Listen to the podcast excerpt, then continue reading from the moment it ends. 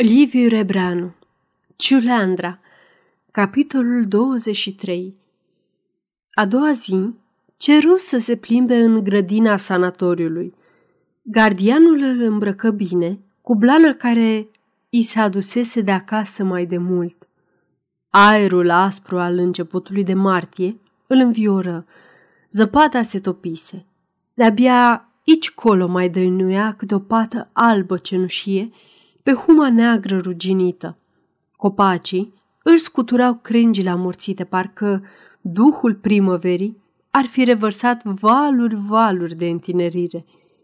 Mirosul de răveneală, ca un parfum viu al pământului, îi deștepta în suflet puteri noi și noi îndemnuri la viață. Pășea învăsălit și sprintem pe cărările umede, ascultând cu plăcere cum îi scârția sub picioare prundișul fin, dezghețat. Vine primăvara, Andrei, susură puiul într-un târziu, cu nările gâdilate de o respirație plină. Vine, conașule, mormăi gardianul cu mare nostalgie în glas. Pe la noi oamenii își curăță plugurile. Tocmai ajungea la grilajul dinspre stradă. Un tramvai gol trecea. În mijlocul vagonului, conductorul își făcea socotelile sugând disperat creionul. Un automobil veni din partea opusă și dispăru sunând prelung din claxon. Puiu își zise că e exact sunetul claxonului de la mașina lui. Doi copilași, pe trotuar, se opriră și se uitau printre gratii ca într-o grădină din basme. Când văzură însă pe puiu, cu însoțitorul său, o luară la fugă, speriați, parcă ar fi văzut niște arătări. Chiar în același loc, poposi pe urmă puiu, să privească pe strada care acum era pustie de tot. Peste drum, o casă cochetă, cu poarta de fier, cu trei ferestre la fațadă, albă, avea un surâs primăvăratec. Puiu o mângâie din ochi și-și aminti că, întocmai, așa a fost și casa în care au stat ei la Iași, în timpul războiului. Pe peretele curat, lângă poartă, erau două tăblițe, mici, una a societății de asigurare, iar sub ea alta, cu fund albastru, indicând numărul casei în cifre albe – din distracție, se sili să citească și deodată tresări ca și când ar fi descoperit o veste urâtă. Ce număr are casa Andrei? Că eu nu-l văd bine, zise către gardian încet. 13, răspunse leahu cu mândrie după câteva secunde. 13? repetă puiul.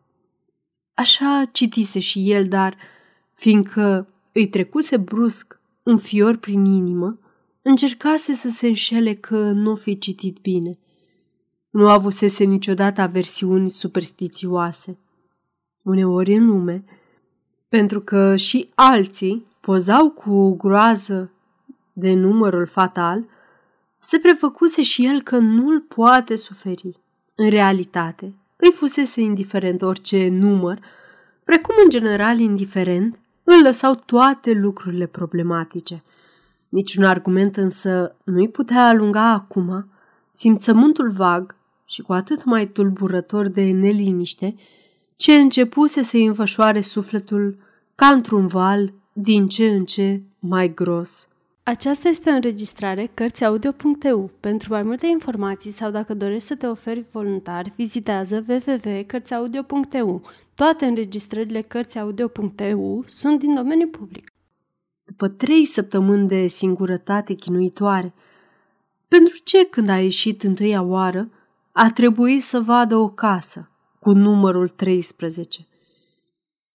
Întrebarea nu cerea răspuns, dar îi sfârâia în creier – ca o durere ascunsă. Continuă plimbarea prin grădină mai mult, ca să nu se lase copleșit de o apăsare tot mai împovărătoare. Era silă însă acum de plimbare. Aerul îi se părea umed și înecăcios, pământul cleios i se agăța de șoșoni. Pretutindeni, ochii lui descopereau numai urățenie și murdărie. Crengi uscate și rupte, bucăți de hârtie, coși de fructe, urmele iernii pe care topirea zăpezii le dezvelea ca niște bube pe un obraz bolnav. Ajunge, Andrei, zise puiul deodată, aproape înfuriat. Intră zgribulit și plictisit.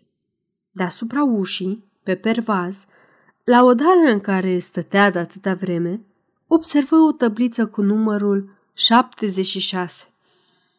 Bine că nu mai am și pe aici, pe 13, se gândi dânsul. Dezbrăcându-se însă, repeta fără voie în minte numărul citit și peste un răstimp se pomeni zicând 76, adică 7 cu 6, tot 13. Hotărâ să nu se mai gândească la coincidențele acestea copilărești. E o depresiune nervoasă care îl face să vadă acum în toate numai semne rele. Deoarece numai proștii pot crede în semnificația unor astfel de potriviri întâmplătoare, își zise că el, om civilizat, trebuie să se ridice mai presus de ele și să le disprețuiască. Dar pe când se îndemna așa, un gând ascuns îi se sfredelea în trecut, să mai dibuiască asemenea coincidențe. Îi apăru îndată în minte necrologul din ziar și reciti clar, văzând perfect și caracterele tipografice, data înmormântării Madlenei. Marți, 13 februarie. Când vrut să-și spună că mai doveditor ar fi fost dacă ziua morții ar fi căzut într-o zi de 13, își aminti fulgerător că cea din tâi întâlnire a lui cu Mădălina, acolo la vărzari, cu Ciuleandra și toate celelalte, a fost tot într-o astfel de zi predestinată. Duminică, 31 iulie.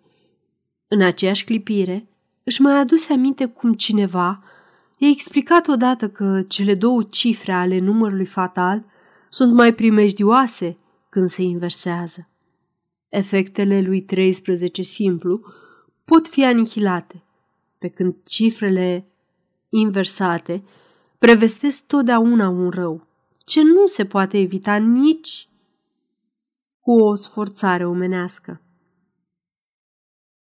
Chiar așa a fost și cu biata Mădălina, își zise puiul, apucându-se acum să caute ce date din viața lui s-au petrecut în puterea numărului blestemat. Însă ziua nașterii lui a fost la 31 martie. Cifrele anului în care a murit maică sa dădeau adunate tot 13, iar el a terminat liceul în 1913. Îl enervară atât de mult descoperirile acestea încât, ca să le curme, trecu în anticameră, să stea de vorbă cu gardianul și să-și schimbe gândurile. Leahu însă plecase la masă.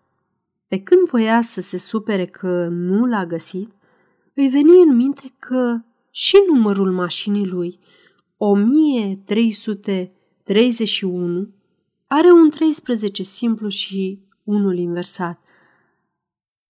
Și totuși, n-am avut nici cel mai mic accident, mormăi dânsul râzând și întorcându-se în camera lui, ceea ce înseamnă că tocmai numărul fatal mi-a purtat noroc. După un răstimp însă, se gândi că aici trebuie să fie la mijloc o anihilare reciprocă a efectului celor două numere. Iar, dacă o fi și noroc, norocul e al bătrânului, căci bătrânul i-a trecut lui numărul de la mașina cea veche. Iar încerca să-și risipească gândurile acestea, zicându-și că sunt niște scrânteli datorate enervării firești pe care a produs-o izolarea atât de îndelungată. El aici, dacă chipzuiește bine, a fost de fapt mai rău ca într-o închisoare, căci a avut parte de un observator care seamănă cu un director de temniță, mai curând decât cu doctorul unui bolnav de nervi, cum trebuia să-l considere chiar dacă n-ar fi crezut. N-a fost supus niciunui examen serios, afară de niște analize obișnuite în sanatorii.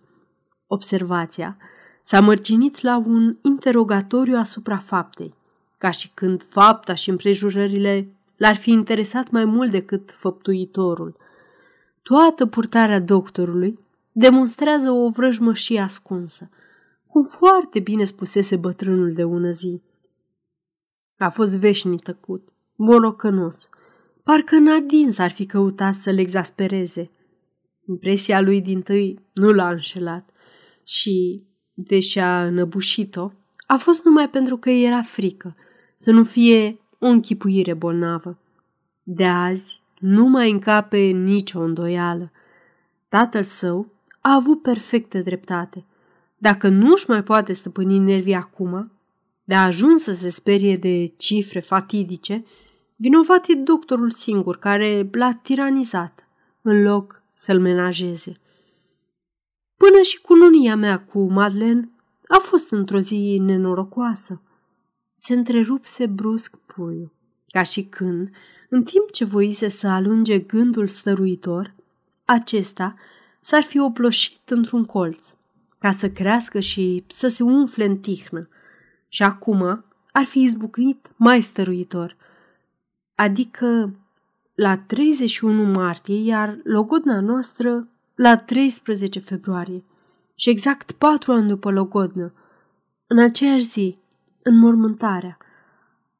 Poi, să nu aibă toate acestea nicio semnificație? Sărmana Madeleine, de la prima până la ultima întâlnire cu mine, toate sub vraja numărului catastrofal. Au fost ursiți amândoi, se vede. Să îndurăm împreună un destin îngrozitor. Poate că și ea s-a născut într-o zi de 13? Adevărat, nici nu știu în ce zi s-a născut. Nici măcar anul. Dar anul l-aș putea calcula. Patru de căsnicie, patru în străinătate. De 14 ani era atunci. Degeaba, ziua nu știu. Toată ziua se chinui cu socoteli și interpretări în jurul numărului, iar când după amiază veni bătrânul, îl întâmpină nerăbdător. Tată, în ce zi a fost născută Madeleine? Ultima zi, a ultimei luni a anului, răspunse Faranga prompt, cu un surâs îngăduitor. Sper că am fost cât se poate de categoric? Ultima, adică 31 decembrie, murmură puiul galben. 13 inversat, ca și mine. Bătrânul Faranga tăcu câteva clipe nedumerit. Apoi zise cu imputare. Puiule dragă, mă sperii rău dacă începe acum cu lucruri de-astea. Nu mai știu ce să mai cred de tine, dragul meu. Nici eu nu știu, tată, zise puiul profund apătut. Toată ziua m-a preocupat un număr. Toată ziua. Parcă un cui mi s-ar fi înfipt în cap și nu-l mai pot smulge. Copilării, puiule, îl mângâie bătrânul foarte palid. Trebuie să mai ai răbdare, numai câteva zile. Am făcut demersuri pentru mutarea ta în alt sanatoriu și cred că în puțile zile nu vei mai fi aici. Prin urmare, puiul îndreptă niște ochi rătăcitori spre tatăl său și deodată izbucni implorând. Da, tată, da, mută-mă de aici, te rog, nu mai pot. Simt că mă pierd de tot aici. Îmi pierd și mințile, tată. Doctorul, doctorul, tată, mă urmărește, să știi. E adevărat. E dușmanul meu. Am încercat să-l îmblânzesc. M-am stăpânit. M-am umilit. În zadar. Vrea să mă distrugă, tată. În fiecare noapte îl visez, cu mă înțeapă în creier cu ace lungi, fără milă. Mereu, Plângea cu sughițuri mari, cu capul pe pieptul bătrânului, iar bătrânul, cuprins de o înfiorare grea, îl bătea blând pe umăr și murmura Voion, puiule, voion.